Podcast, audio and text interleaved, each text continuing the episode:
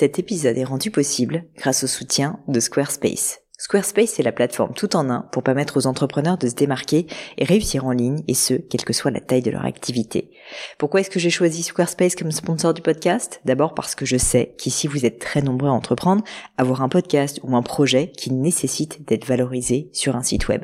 Et que Squarespace propose des outils vraiment simples d'utilisation pour avoir un site beau, propre et efficace en un minimum de temps. Quelques exemples de fonctionnalités, des templates de sites web personnalisables et adaptatifs pour créer des sites beaux et design en un temps record. L'outil email, le nerf de la guerre pour développer votre activité et communiquer avec vos clients. Ou encore leur outil SEO intégré pour émerger sur Google sans être un produit métier. Alors si vous voulez donner à votre business toutes les chances de se développer, je ne peux que vous recommander d'aller sur le site squarespace.com. En plus, Squarespace vous offre moins 10% sur votre première commande de site web ou de domaine avec le code Pauline. N'hésitez pas et rendez-vous sur squarespace.com, code Pauline.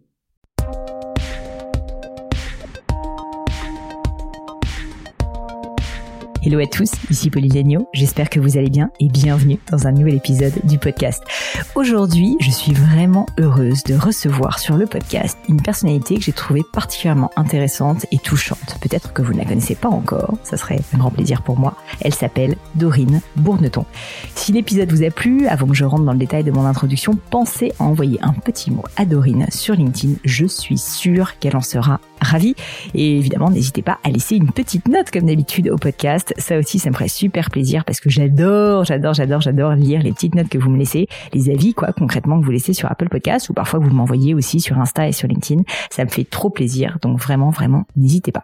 Alors, pour ceux qui ne connaissaient pas encore Dorine, euh, elle est la première femme handicapée et pilote de voltige au monde. Oui, oui, vous m'avez bien entendu, handicapée. Elle a perdu l'usage de ses deux jambes et pourtant, elle est pilote de voltige. C'est vraiment une femme hors du commun qui a vécu le plus grand drame de sa vie à l'âge de 16 ans. Ce jour-là, Dorine, et d'ailleurs elle va nous le raconter dans l'épisode, est victime d'un crash d'avion, dont elle est la seule survivante sur les quatre personnes à bord. Elle est très grièvement blessée et ne se retrouvera vraiment jamais capable d'utiliser ses jambes. Vous pouvez imaginer que l'épisode est extrêmement émouvant et le moment où Dorine nous parle de, de, de cet accident, en fait, est un moment où moi-même j'ai eu du mal à réfréner mes larmes, sincèrement, tellement on sentait qu'elle était encore dans le moment présent et qu'elle avait aussi la peine, l'immense peine de repenser aux deux personnes qui sont décédées lors de cet accident. Mais Dorine a choisi de regarder devant, d'avancer comme toujours, pour donner un sens à ce qui lui était arrivé. Déterminée et passionnée, elle déploie une force incroyable pour changer la loi française et permettre aux personnes en situation de handicap de devenir pilotes professionnels. Son combat durera sept ans avant qu'elle ne l'emporte et que la loi soit signée en 2003. Dans l'épisode, on a également parlé de sujets qui lui sont chers, l'écologie, avec l'aviation du futur, de son engagement, mais aussi de comment vivre avec un handicap, qui n'est évidemment pas toujours compris. Et si vous écoutez l'épisode jusqu'à la fin notamment, vous serez témoin d'un moment particulièrement touchant où Dorine nous invite à porter un nouveau regard sur le handicap, à être attentif aux autres. J'ai été très touchée, comme vous l'aurez compris, par cet épisode et je remercie mille fois Dorine d'avoir accepté de se confier avec autant de sincérité. Mais je ne vous en dis pas plus et laisse place à ma conversation avec Dorine Bourneton. Bonjour Dorine. Bonjour Pauline. Je suis ravie, ravie enfin de vous rencontrer parce que je crois qu'on peut le dire quand même à notre public. Ça fait un moment qu'on essaye de se catch-up. Je vous ai fait courir. Euh, vous m'avez fait beaucoup courir, euh, mais ça vaut la peine. Donc je suis ravie, ravie d'être avec vous aujourd'hui. Merci. Dorine, euh, j'ai mille questions pour vous. Je me suis dit que le mieux, ça serait de commencer par parler d'un sujet que vous abordez peu. Et je crois savoir que vous avez envie d'en parler en plus de ce sujet, à savoir l'écologie. Vous m'avez dit en off que c'était un sujet qui vous intéressait et que vous aviez peut-être euh, des, des, avis à partager sur le sujet. Et donc, je voulais mmh. rentrer dans le vif du sujet et parler de ça, parce que si vous n'en parlez pas assez, c'est l'occasion. Pourquoi parler d'écologie? Parce que je pratique euh, une discipline euh, qui est la voltige aérienne, qui est une discipline qui est un sport mécanique, un sport dit polluant. Et, et justement, l'aviation subit les foudres euh, de toutes parts. Mm. Euh, aujourd'hui, il est devenu compliqué de voler et de pratiquer cette discipline, de pratiquer notre notre passion parce que cette activité est polluante. Alors bon, il y a mille choses qui polluent et mais c'est vrai que l'aviation est pris pour cible et mm. particulièrement depuis le Covid. Mais moi, je suis très sensible à, à, ces sujets parce que je pense à nos enfants et je pense qu'il est temps vraiment et qu'il est urgent d'agir et y compris euh, y compris au niveau de l'aviation. Il est temps d'écrire l'aviation du futur, hmm. de penser à nos enfants, de penser à nos petits enfants. Et euh, ce que je voudrais moi, c'est créer un engouement vraiment auprès des jeunes, un engouement tel qu'on a pu le connaître, tel que moi je l'ai connu, par exemple pour ces héros euh, ces pilotes de l'aéropostale qui m'ont tellement fait rêver. Euh, Mermoz, Antoine de Saint-Exupéry, Henri Guillaumet. Ces pilotes m'ont fait rêver. J'aimerais aujourd'hui qu'il y ait euh, des, des, des, des, figures de l'aviation qui nous fassent rêver et qui aillent vers cette euh, aviation moins polluante, décarbonée, plus durable. Alors des solutions euh, sont en cours hein, de, de, de, recherche. Euh, elles sont pas encore tout à fait au point, mais auprès des jeunes, il est important de, de, de voilà de mobiliser même les ingénieurs pour qu'ils aient envie de nous aider, de trouver des solutions hmm. euh, et d'écrire l'aviation, euh, bah, parce que c'est maintenant que tout se joue. Hein. On n'a plus le temps d'attendre, euh, on a même pris du retard, et c'est une question urgente. Euh, voilà, donc c'est vrai que moi je vole moins depuis quelque temps parce que j'ai ce, cette conscience là euh, qu'il faut faire attention euh, à notre planète, euh, faire attention à ce qu'on fait, qu'on est responsable. Et, et, et, voilà. Et j'ai envie d'aller dans ce sens-là et moi aussi participer, écrire l'aviation du futur. Mais c'est vrai que c'est intéressant ce que vous dites. C'est finalement le fait de stigmatiser quelque chose, mais du coup en fait de le délaisser, ne va pas aider le secteur de l'aviation à se transformer. Il est nécessaire de le transformer, mais c'est justement en, en, y amenant évoluer. Exactement, en le faisant évoluer parce qu'il y a des jeunes, par exemple, qui vont s'intéresser à ça, des ingénieurs qui vont essayer de nous trouver des mmh. solutions, qu'on va aller plus mmh. loin. Alors que si jamais on ne fait que stigmatiser et mettre de côté, bah malheureusement il ne se passe pas grand chose. Voilà, mais on a pris le sujet en main euh, et c'est vrai que c'est en bonne voie. On est en train de développer des, par exemple, des avions électriques euh, équiper des aéroclubs d'avions électriques. Euh, bon, même si l'électrique, euh, ça a probablement ses limites également. Euh, voilà, mais en tout cas, l'aviation personnellement m'a tellement apporté euh, et j'aime tellement partager ces moments de vol, ces moments de liberté, ces moments de où on est voilà comme dans une bulle finalement euh, entre ciel et terre que je, je, je, enfin, je trouverais dommage de, de, tout arrêter, de tout contraindre et de tout interdire. Euh, et je pense qu'il faut les faire les choses en, en, douceur. Je comprends. Je remercie euh, Dorine pour euh, pour ces mots et je pense que c'est important de de rappeler en fait que quand il y a quelque chose qui est difficile, il faut pas forcément arrêter, il faut essayer de le faire évoluer. Voilà, on est dans une période de transition il faut s'adapter avec son avec son écope, mmh. époque. Euh, voilà, quand on était à l'ère du Concorde et qu'on ralliait euh, Paris-New York en deux heures, on se posait pas toutes ces questions. Euh, voilà, et aujourd'hui, bah, les choses ont évolué et on doit évoluer euh, en même temps. Alors pour revenir euh, à vous, Dorine, je pense que beaucoup de personnes qui nous écoutent vous connaissent, mais il y en a aussi certains qui ne vous connaissent pas. Et je voulais revenir en arrière et revenir à votre enfance, que vous me parliez de la petite Dorine, quand elle était petite, où est-ce qu'elle vivait, dans quel milieu, comment était son papa, comment était sa maman, comment est-ce que vous, vous étiez aussi en tant qu'enfant, est-ce que vous étiez du style turbulente, est-ce que vous étiez touche à tout, enfin voilà, parlez-moi un petit peu de vous et de, du contexte dans lequel vous avez grandi. Alors moi, j'avais le goût de l'aventure. Ah, je voulais vivre. Déjà petite, je me souviens, je marchais pieds nus dans le jardin et je me disais, moi, j'aurais une, une vie euh, pas comme les autres. Je rêvais de, de vivre une vie d'aventure, d'explorer le monde, d'aller là où personne n'était jamais allé. J'ai grandi dans un petit village, un village de montagne qui s'appelle Noiretable, très isolé. Et euh, je souffrais de, de cet isolement.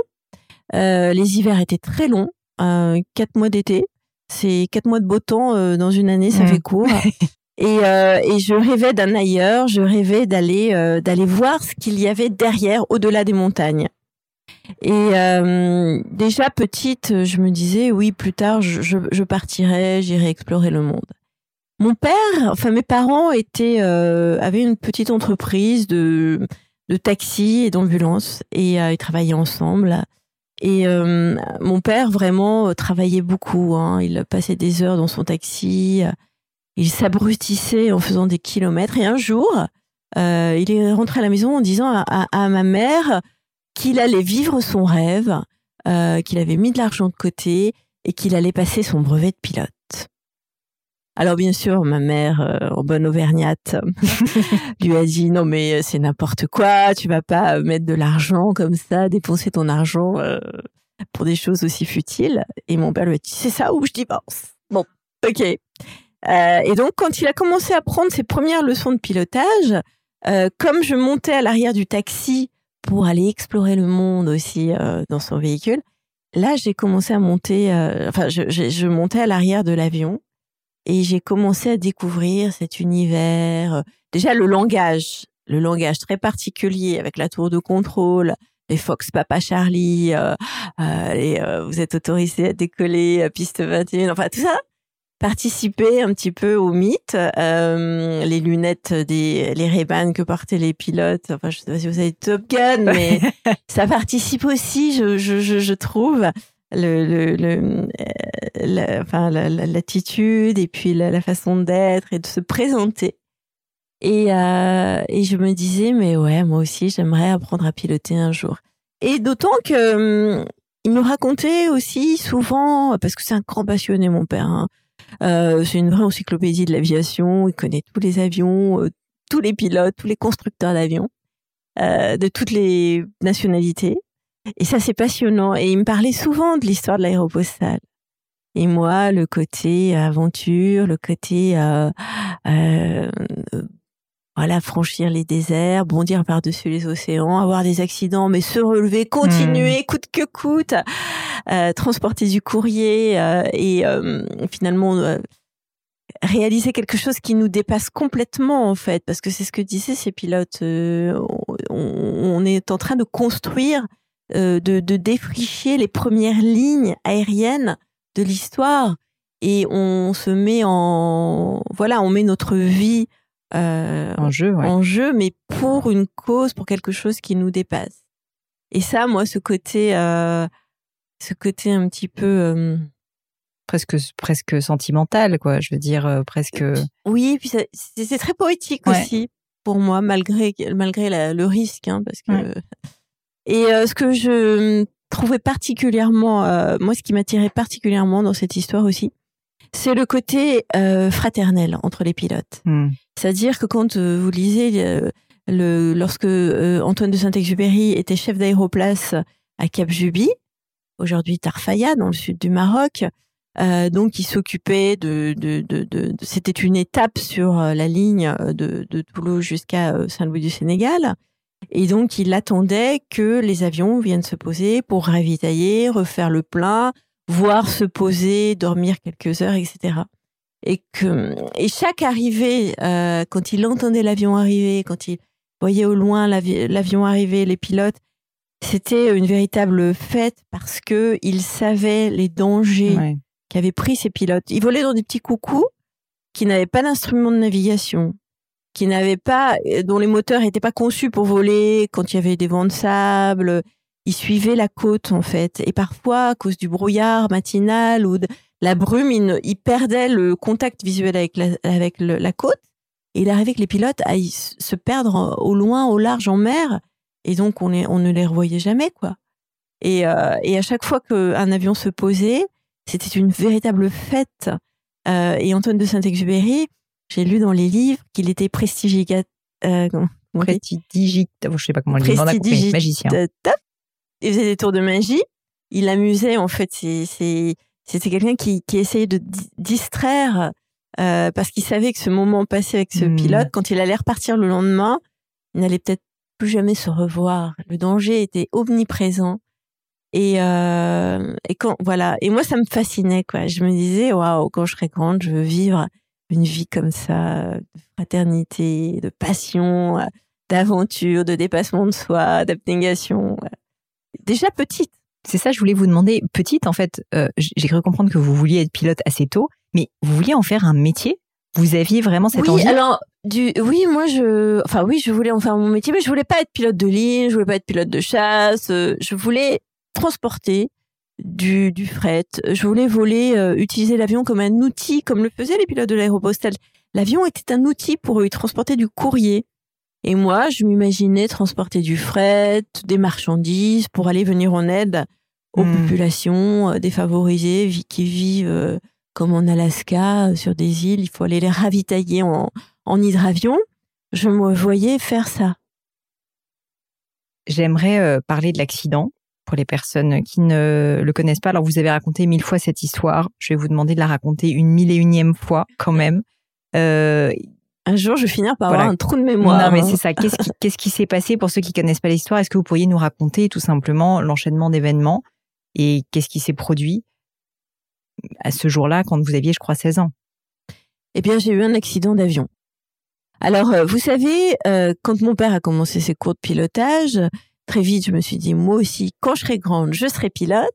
Et à 15 ans, je me suis inscrite à l'aéroclub pour pouvoir prendre moi aussi avec lui, euh, enfin mes, mes, mes premières euh, mes premières leçons de pilotage. Et puis la vie d'un aéroclub, c'est quoi? C'est euh, donc on prend des leçons de pilotage, on fait des baptêmes de l'air, on partage des vols entre amis, mais aussi on organise des voyages. Et un jour, je vois euh, sur un mur une petite, euh, une petite affichette disant euh, que l'aéroclub organisait une visite pour aller rencontrer euh, les pilotes de Canadair à Marignane. Euh, J'étais à l'époque à Clermont-Ferrand, hein. donc c'était à peu près, euh, je sais plus, deux heures et demie de vol. Et hum, rencontrer les pilotes de Canadair, pour moi, c'était rencontrer les, les héros d'aujourd'hui. J'ai tellement admiré les héros d'hier. Je me suis dit, ah ouais, euh, on peut pas manquer ça, quoi. Donc, je dis à mon père, il faut qu'on s'inscrive, il faut qu'on y aille. L'occasion, l'occasion ne se reproduira peut-être jamais. Donc, il faut s'inscrire. On est les premiers inscrits sur la liste. Et ça pendant euh, 3-4 mois. C'était à Noël. Et, et, et, et le voyage était prévu le 12 mai 1991. Et puis, la date arrivant, des noms ont commencé à se, la liste a commencé à se compléter. Et du coup, finalement, bah, cette fameux, ce fameux 12 mai est arrivé. Mais ce jour-là, quand on se lève avec mon père, première chose que fait un pilote, comme Regarde la météo. dans l'aéropostale, on regarde le ciel.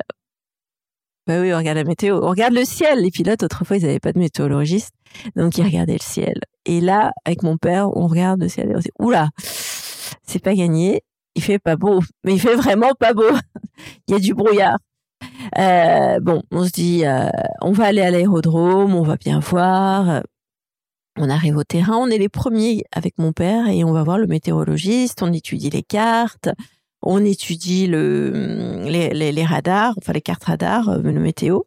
Et là, on voit que euh, au niveau du massif central, euh, à une demi-heure de Clermont, euh, vers le Puy-en-Velay, euh, c'était notre route, c'est tout est bouché. On se dit, ben, on va pas pouvoir partir. Oh non, quelle déception. Ah, demain, il y a école en plus. Non, j'ai envie, j'ai envie d'y aller. Et puis, on attend les autres pilotes. Et là, on se concerte. Enfin, les pilotes se concertent parce que nous, on était deux jeunes euh, pilotes, euh, dont Mathias, euh, qui la veille avait eu euh, 17 ans, avait eu son brevet de pilote. Et ce voyage, c'était la récompense que lui offraient ses parents. Euh. Et euh, donc, les experts se concertent et disent, eh ben, on va voir. Et si ça passe pas, on fera demi-tour et on rentrera. Mais on va voir. Donc, enfin, voilà, je vous passe les détails. On décolle, etc. On décolle à deux avions. Dans l'autre avion se trouve mon père avec deux autres pilotes. Et dans mon avion, nous sommes quatre, dont euh, Mathias qui est à, à mes côtés. Et à un moment donné, je ne sais pas pourquoi, euh, on a perdu le, la liaison avec euh, l'autre avion. Et à un moment donné, on, on a foncé tout droit vers la zone nuageuse. Et j'ignore pourquoi encore aujourd'hui. Euh, moi, voyant qu'on allait rentrer dans les nuages, d'autant que le pilote, euh, c'était la, la personne qui nous, l'été d'avant, nous avait donné des cours, des leçons, euh, des cours de météo, euh, parce que souvent les anciens donnent des cours de, des cours théoriques aux jeunes, et c'est lui qui nous avait donné des cours météo en nous expliquant, donc vous imaginez le degré de confiance que j'avais, qu'il ne faut jamais rentrer dans les nuages, parce que euh, quand on rentre dans un nuage et qu'on est à bord d'un avion, on a un phénomène de, on a un dérèglement de l'oreille interne qui fait que on va être complètement désorienté. Nous sommes des pilotes qui volons à vue. À vue, ça veut dire euh, en ayant un contact visuel avec le sol. Si on rentre dans les nuages, on est dans le brouillard, on ne sait plus où on se trouve et on va avoir des informations qui vont être faussées. Et on va avoir le sentiment que l'avion monte alors qu'il descend, que l'avion est en virage à droite alors qu'il est en virage à gauche, voire il a les ailes à plat. Et donc on va corriger de la mauvaise façon. C'est ce pilote-là qui nous avait enseigné cette, euh, cette leçon fondamentale. Donc, je le vois qui va rentrer dans les nuages, mais je me dis non, non, mais et confiance, Dorine. T'as quand même deux pilotes chevronnés qui sont devant. Euh. mais je me dis bon, j'ai un petit peu peur. Bon, allez, je me renfonce dans mon siège, je rattache ma ceinture parce que pendant le vol avec mon voisin, on s'était détaché pour mieux suivre le vol, l'aventure. Et euh, je me rattache en me disant, bah, c'est parce que je suis une fille, j'ai un peu peur. Les filles, ça toujours un peu plus peur que les garçons. Et mon voisin, euh, Mathias, ne se rattache pas. Et après, c'est le trou noir. Je me souviens plus de ce qui s'est passé. Si ce n'est que, bah voilà, on est rentré dans les nuages. Le pilote a perdu le contrôle de l'appareil. Peut-être qu'il a voulu faire demi-tour, mais c'était déjà trop tard. On était dans, c'était la purée de poids. Hein. Les, les, les, sauveurs m'ont expliqué que ce jour-là, on voyait pas à 3 mètres. Euh, et en fait, on a voilà donc percuté la cime des arbres sur le, flanc d'une colline. Euh, et l'avion a percuté la planète à la vitesse vitesse folle quoi. Et voilà. Donc les les deux pilotes à l'avant sont morts sont morts euh, parce qu'ils étaient à l'avant. Ils bah, ils, se, sont pris la planète, hein, faut dire ce qui est. Et mon petit voisin, alors là, voilà, chaque fois que j'en parle, j'ai envie de pleurer parce que je lui ai pas dit de se rattacher. Et pouf, au moment du choc, euh, voilà, et il a été tué sur le coup. Et et le miracle, c'est que moi, je me trouvais dans une dans un endroit du de la de l'avion qui été alors tout l'avion, quand on voit les photos, est déchiqueté. L'avion pulvérisé, euh, l'avant de l'avion est pulvérisé, le côté où se trouvait euh, Mathias également. Et le coin où je me trouve est complètement protégé. Et, euh, et c'est là que je me trouvais et c'est là où j'ai attendu les secours pendant 12 heures. 12 heures d'attente dans la neige, dans le froid, en, hypoglycémie mais euh, 12 heures parce que la balise de détresse en fait était cassée. Et donc elle euh, elle elle émettait que par intermittence et les les, les secours avaient énormément de mal à localiser l'appareil. Et je dois ma vie euh, à un miracle. Premier miracle déjà euh, au moment du crash. Et le deuxième miracle, euh, à 8 heures du soir, euh, deux euh, personnes, deux frères, deux radioamateurs qui euh, avaient entendu l'alerte, ont voulu prêter main forte aux secouristes, aux pompiers, et avec leur matériel, ont essayé de localiser l'avion. Et Philippe Achard, la personne qui m'a sauvé la vie, ah, c'est incroyable. Il faut savoir qu'il a une ouïe euh, il a une hyperacousie. Il entend mieux euh, les sons euh, que la plupart des gens. Et en fait, quand il cherchait l'appareil, ils avaient plus ou moins localisé sans trop savoir où c'était, mais à un moment donné, il m'a entendu crier, il m'a entendu appeler au secours. C'est pour ça qu'il est venu jusqu'à vous. Comme ça. Si j'avais pas crié, si j'avais perdu connaissance, il était 8 heures du soir, on s'était craché à 8 heures du matin. Et moi, j'avais froid. c'est ce qu'il m'a dit. Il m'a dit que je, je, me plaignais du froid. J'avais froid. Je, je, lui, je lui disais, je veux rentrer à la maison, je veux rentrer chez moi. bon, je, je dis ça avec euh, aujourd'hui. Le temps a passé et puis, euh, enfin, moi, ce que je retire de cette, euh, cet accident, c'est surtout que j'ai eu une chance immense et que cette chance, il fallait pas la laisser passer parce que finalement, les épreuves, ça fait partie de la vie.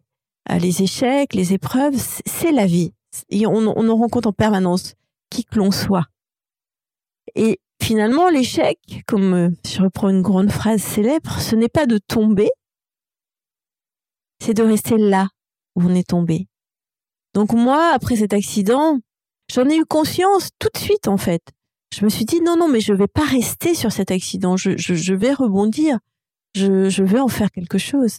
Alors, c'était... Euh, j'avais l'énergie pour le faire, peut-être parce que j'avais 16 ans. J'avais l'énergie, j'avais la foi, j'avais la force. Je prenais modèle sur mes héros. Syntex, euh, combien d'accidents il en a Il a eu, je crois, trois accidents. Euh, en fait, il était tout cassé, euh, Antoine de Saint-Exupéry. Il était tout mal en point, comme Louis euh, Blériot, qui, quand il a fait son exploit traverser euh, la Manche, il était handicapé. C'est le premier pilote handicapé, en fait, Louis Blériot. Mais et, ces pilotes, ils ont tous eu des accidents et ils ont tous, ils sont tous remontés dans un avion. Ils ont tous écrit des pages entières de l'histoire de l'aéronautique et je me suis dit bah oui mais moi je vais faire comme eux je vais faire comme je veux leur ressembler. Alors je vous dis pas que ça a été facile parce que il y a quand même le fauteuil roulant. Et là, le regard des gens, de l'entourage, de la famille, ah, ça a été très, très douloureux, très difficile. C'est pour ça aussi que j'ai fait le choix très vite, dès que j'ai pu, euh, parce qu'une chose à la fois hein, aussi, euh, on ouvre les portes les unes après les autres. Euh, dès que j'ai pu, je suis, j'ai quitté euh, mon village euh, et je suis partie à Toulouse pour passer mon brevet de pilote.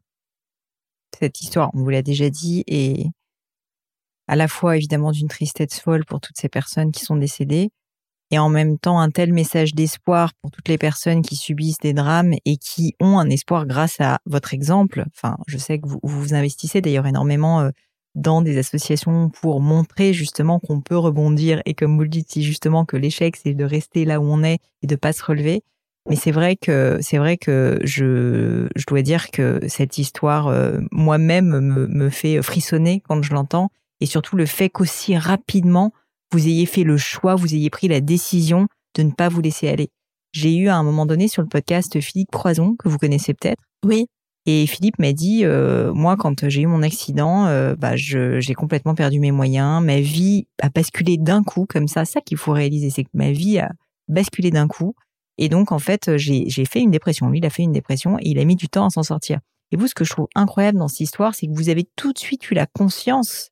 Comme oui, alors je vous dis pas que je, pour autant que j'ai pas fait une dépression. Moi aussi, évidemment, j'étais tellement triste d'avoir perdu mes jambes.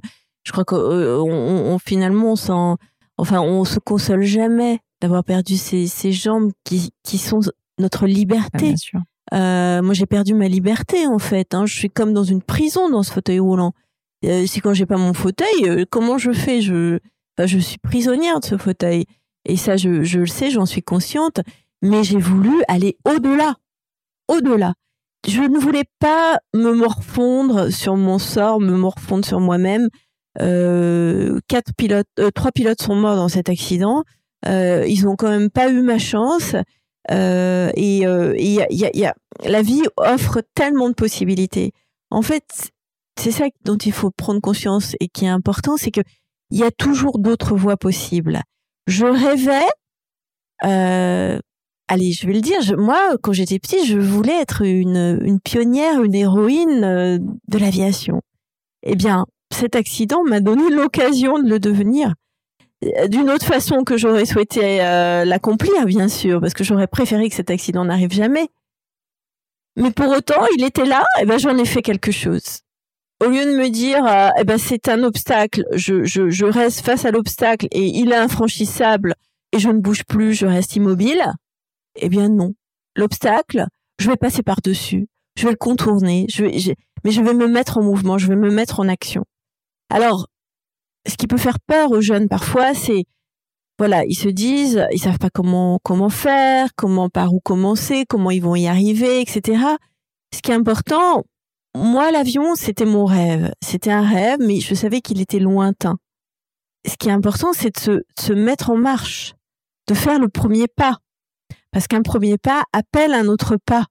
Et à chaque fois qu'on fait un pas, il y a comme un pont qui se construit sous notre euh, pied qui fait que sur lequel on va prendre appui on va franchir. Euh, on va passer, on va faire un autre pas. À chaque fois, on va franchir les paliers, franchir des caps. Et c'est comme ça pour la vie en permanence et pour tout, même pour la voltige. Quand on apprend la voltige, on y va pas à pas, palier après palier. On n'apprend pas la voltige en un claquement de doigts. C'est très difficile, c'est très complexe. Je voulais te dire que c'est pas grave de ne pas connaître le chemin exact qu'on va emprunter. Il faut avoir le rêve qui nous porte. Oui. Et finalement, après, faut un peu essayer d'avancer peu à peu. Il faut avancer, voilà. Le rêve est là, il nous porte, c'est lui qui nous donne c'est envie d'avancer. Hein, c'est notre voilà comme une, une étoile brillante dans le ciel qui nous guide. Et on va pas y aller forcément en ligne droite, mais c'est pas grave parce que je dirais les, les chemins de traverse sont parfois beaucoup plus intéressants et beaucoup plus euh, enrichissants, beaucoup plus nous font grandir. L'inattendu fait grandir.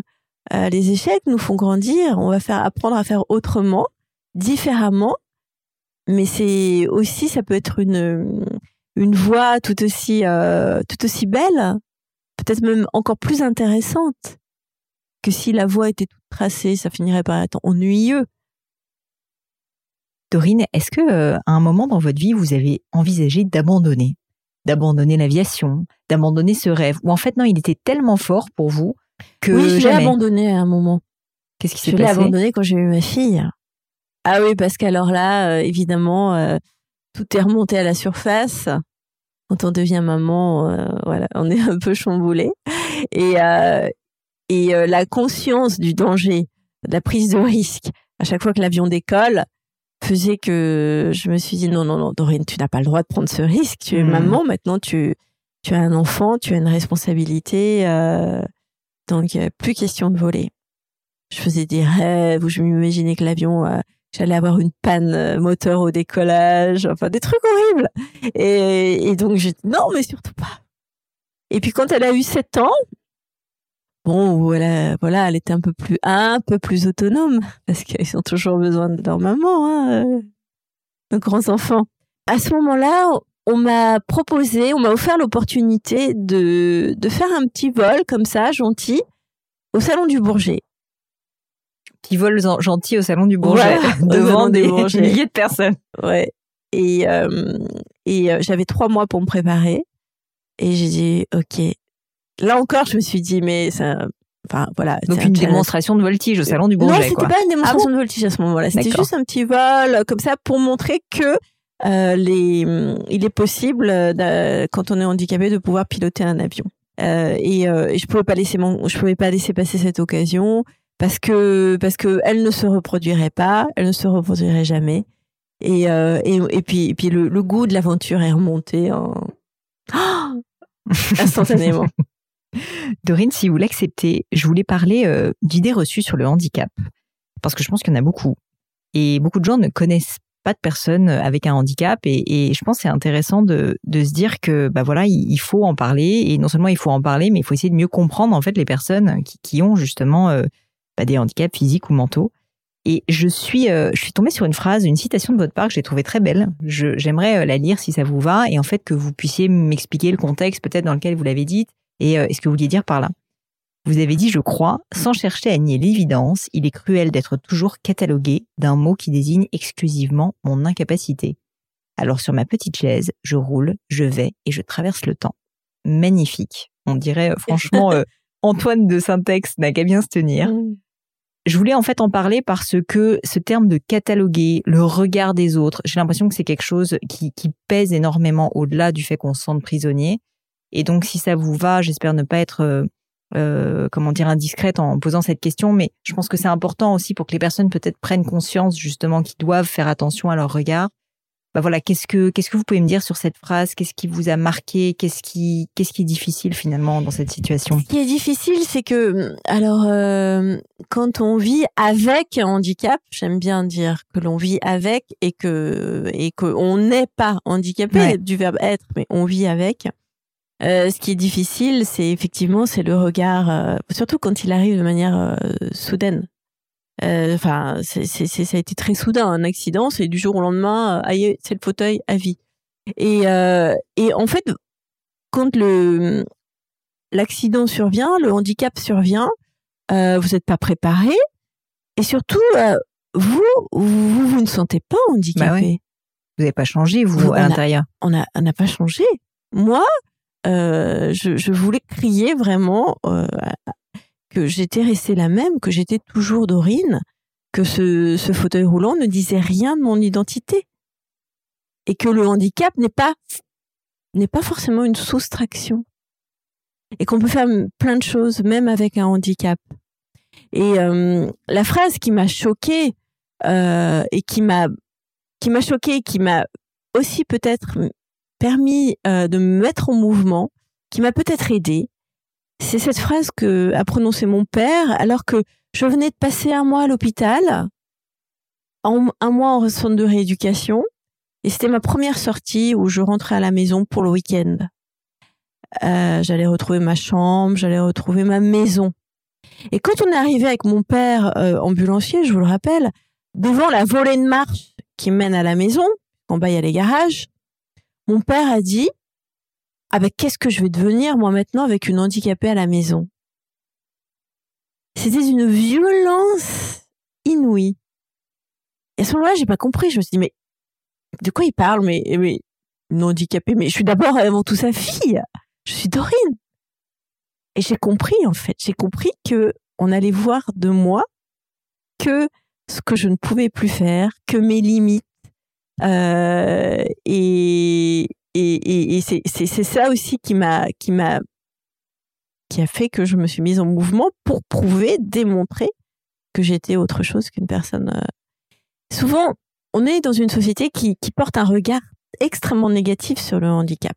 On associe le handicap à des mots négatifs. Si je vous dis handicap, à quoi vous pensez? Vous pensez obstacle, vous pensez limite, vous pensez contrainte, incapacité, vous pensez euh, que les personnes handicapées sont moins performantes, moins capables que les autres, qu'elles ne savent pas travailler en équipe? Eh bien justement, moi j'ai voulu prouver que toutes ces idées reçues, tous ces stéréotypes qui entourent le handicap sont parfois vrais, mais aussi ils sont parfois faux. Et alors Dorine, pour aider peut-être les personnes qui nous écoutent, et moi-même sincèrement, quand on est face à quelqu'un qui a un handicap, qui vit avec un handicap, pour reprendre vos mots, en fait, on est à la fois gêné et on a envie d'aider, mais en même temps, on n'a pas envie, je trouve, de il faut lui. Plus il faut être naturel, c'est ça. C'est que voilà, être à l'écoute. Euh, quand on, on, est parent, on sait être à l'écoute des besoins d'un enfant. On sait euh, anticiper. Enfin, si on est euh, un petit peu sensible, je pense quand même. Euh, on sait anticiper les besoins de son enfant. Bah, on devrait savoir aussi euh, avec ses amis, avec son entourage. Et donc, ça deviendrait totalement naturel. On saurait aussi anticiper. Euh, et ça, quand on, côtoie des personnes handicapées, ça, ça vient vite, hein, naturellement. Moi, je voilà, quand je suis avec des copains, des copains valides, bon, ils savent qu'il faut me laisser tranquille. Hein, faut surtout pas me pousser, ça m'énerve.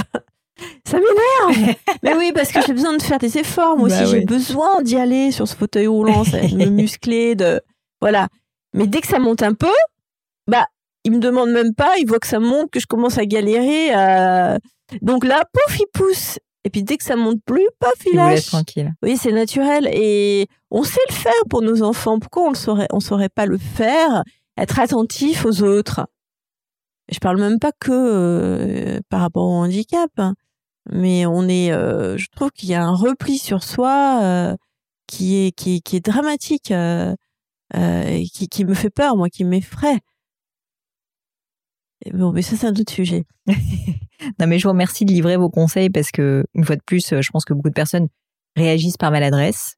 Et donc, je pense que c'est important aussi d'entendre vos mots sur le sujet. Oui, mais en étant naturel, on, enfin voilà, tout le monde, ça, on dédramatise. Euh, et euh, ça aide énormément la personne, euh, la personne qui est en situation de handicap. Euh, je voulais parler de, de votre rôle aujourd'hui, de ce que j'appellerais rôle modèle, parce que c'est vraiment le cas. Vous êtes marraine de nombreuses associations, notamment l'association Antoine de Saint-Exupéry, euh, qui est une belle association, d'autres également. Et vous participez à énormément de conférences. D'ailleurs, on voit que vous exprimez très bien. Bref, en fait, pour moi, vous êtes devenu un vrai porte-parole, justement, de l'aviation, mais aussi euh, des situations de handicap, des personnes en situation de handicap, et de montrer en fait qu'il est possible, non seulement qu'il est possible, mais qu'il est souhaitable non seulement de continuer à vivre, mais de faire des choses, de montrer justement que ces personnes en fait ne sont pas limitées, Mmh. qu'elles peuvent même faire Mmh. plus que Mmh. quelqu'un qui n'a pas de Mmh. handicap. Je voulais savoir d'où venait ce besoin de partage. Qu'est-ce qui a fait qu'à un moment donné, en plus de faire ce que vous aimez faire, c'est-à-dire de la voltige, continuer à faire de l'aviation, vous avez eu envie d'en parler? Qu'est-ce qui, qu'est-ce qui a donné en fait euh, Qu'est-ce bah, qui a déclenché qu'est-ce qui a déclenché l'étincelle Euh, Je pense que oui, quand je suis devenue maman, euh, ça a changé beaucoup de choses. Euh, euh, comme toutes les mamans, euh, on change un petit peu de caractère, on s'ouvre, euh, on sort de nous-mêmes. Euh, avant, avant Charline, euh, je sais que je j'avais tendance, à, comme tout le monde, hein, beaucoup ressasser, euh, voilà, ce qui va pas, etc.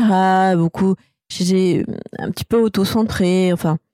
Et quand Charline est née, euh, oh, je me suis dit, mais euh, ok, euh, Dorine, t'es handicapée, mais on s'en fout là maintenant. Mm. Maman, t'es d'abord maintenant aujourd'hui, t'es maman.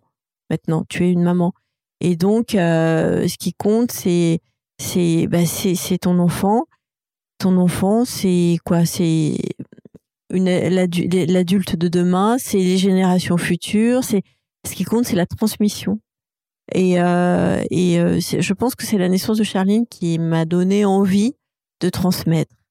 Et là aussi, ça s'est fait petit à petit. Euh, euh, c'est que j'ai commencé, on, on, on a commencé à me à me à m'interviewer, notamment ce qui véritablement m'a fait exister, devenir quelqu'un, c'est la voltige. C'est vraiment ce défi euh, de la voltige, puisque j'ai été euh, la première, la première en France et la première femme euh, au monde euh, pilote en- de voltige handicapée avec un handicap. Et, euh, et, et- et cette euh, voilà ce statut m'a fait devenir Mm. quelqu'un. Donc on m'a donné la parole, on m'a interviewé et, quand je, je voilà je, je voyais les témoignages, l'impact que ces témoignages, parce que pour moi je vis ça comme une évidence. C'est évident qu'il faut se dépasser, qu'il faut aller de l'avant, mais en fait j'ai compris que c'est non c'est pas pour tout le monde pareil en fait et que c'est lié à mon expérience aussi. Donc j'ai compris que j'avais un rôle à jouer de transmission, de partage d'expérience euh, très important. Surtout que je le fais, euh, voilà, avec, je pense, mais ça, ça vient du fait d'être pilote, euh, avec beaucoup d'humilité. Euh, parce que quand euh, vous êtes pilote, vous devez être euh, humble, parce que vous savez que chaque vol est différent, que c'est jamais gagné, euh, qu'à chaque fois il y a une prise de risque, Ouais. vous pouvez vous vous remettez votre vie en jeu à, à chaque décollage. Et euh, donc il faut être humble, se dire que vous savez piloter, mais attention vigilance parce que c'est quand on est trop sûr de soi qu'on se qu'on se manque, qu'on se loupe. Ouais. Euh, rien n'est jamais acquis et euh, en aviation, ah, ça, ça- en voltige, c'est euh, on le voit, on le voit à chaque vol. À chaque fois qu'on se dit bon, allez, allez c'est gagné, je sais faire telle figure. Et la fois d'après, on, la loupe à nouveau parce qu'on est moins vigilant, on est moins, ça demande énormément de concentration. Voilà. Donc, euh, et moi, ça me plaît. C'est, en fait, c'est la suite logique. En fait, dans un premier temps, il faut s'accomplir, il faut se réaliser, il faut s'épanouir. C'est très Mhm. important. Et ensuite, tout ce qu'on a appris, on peut le, le- le transmettre aux autres. C'est même un, un devoir. Et vous le faites euh, très très bien. Dorine, euh, justement sur ce sujet, je voulais vous demander euh, s'il y avait un message que vous aimeriez faire passer à, à l'audience parce que on a parlé bah, de force mentale, on a parlé d'espoir, on a parlé de rêve, on a parlé d'énormément de sujets. Et c'est vrai qu'avec votre histoire, bah, vous, vous nous, enfin, vous, vous nous chamboulez un peu, franchement. Et je voulais savoir s'il y avait un autre sujet peut-être qu'on n'avait pas abordé, que vous, un enseignement finalement que vous aviez, vous auriez appris et que vous aimez transmettre Mmh. peut-être dans le cadre de toutes ces Oui. conférences. Euh, alors, euh, je pense que ce qui m'a sauvée aussi, euh, c'est que j'ai toujours gardé au fond de moi une certaine joie de vivre. Et j'ai puisé ma force aussi euh, chez les autres, mais aussi dans la joie.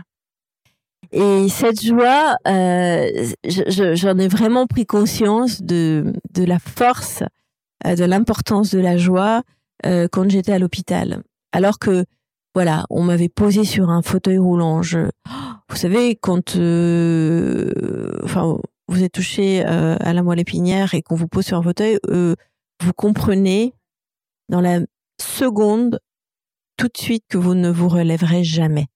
Vous n'aurez jamais plus la force de vous relever, que ça, ah, ça marchera plus quoi.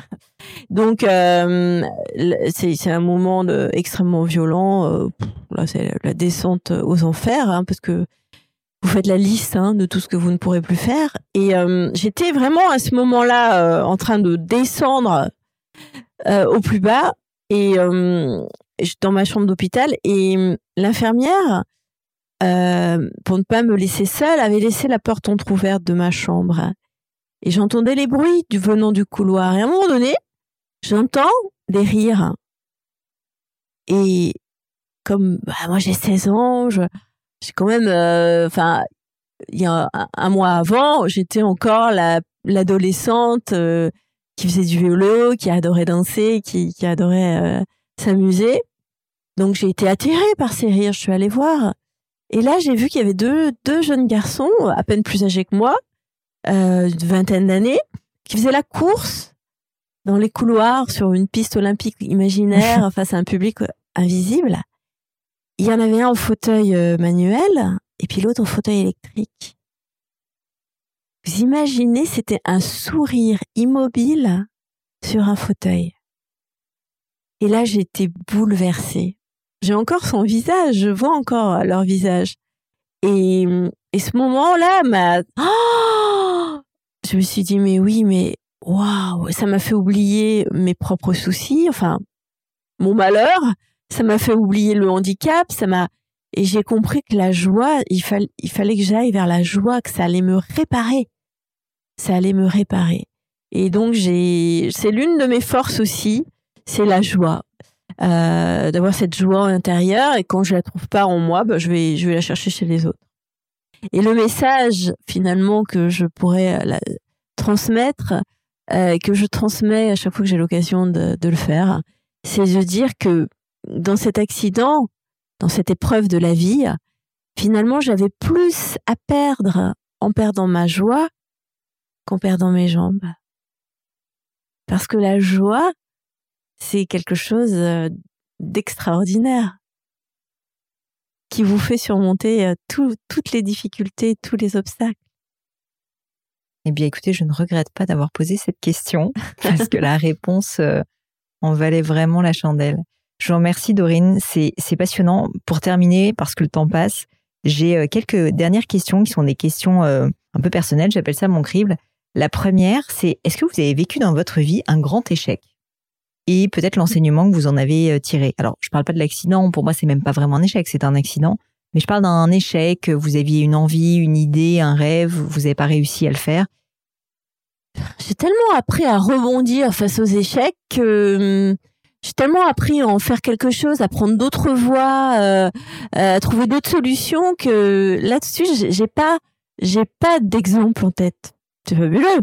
Bah, c'est une bonne Pourtant, nouvelle. je sais que j'en ai vécu, euh, comme tout le monde, des, des centaines, mais je n'en ai aucun qui me revient à l'esprit. Non, mais c'est intéressant. Vous dites que ceci dit, c'est aussi que vous vous arrêtez pas, parce qu'un échec, c'est un peu un arrêt. Et comme vous reprenez toujours un chemin de traverse. Oui, alors, du coup, euh, du coup, j'en ai fait quelque chose. C'est ce qui m'a construit, c'est ce qui m'a fait celle que je suis aujourd'hui. Peut-être des échecs amoureux. C'est, c'est quand même euh, un peu plus douloureux et dont je n'ai pas encore fait quelque chose, mais j'espère en faire quelque chose euh, bientôt.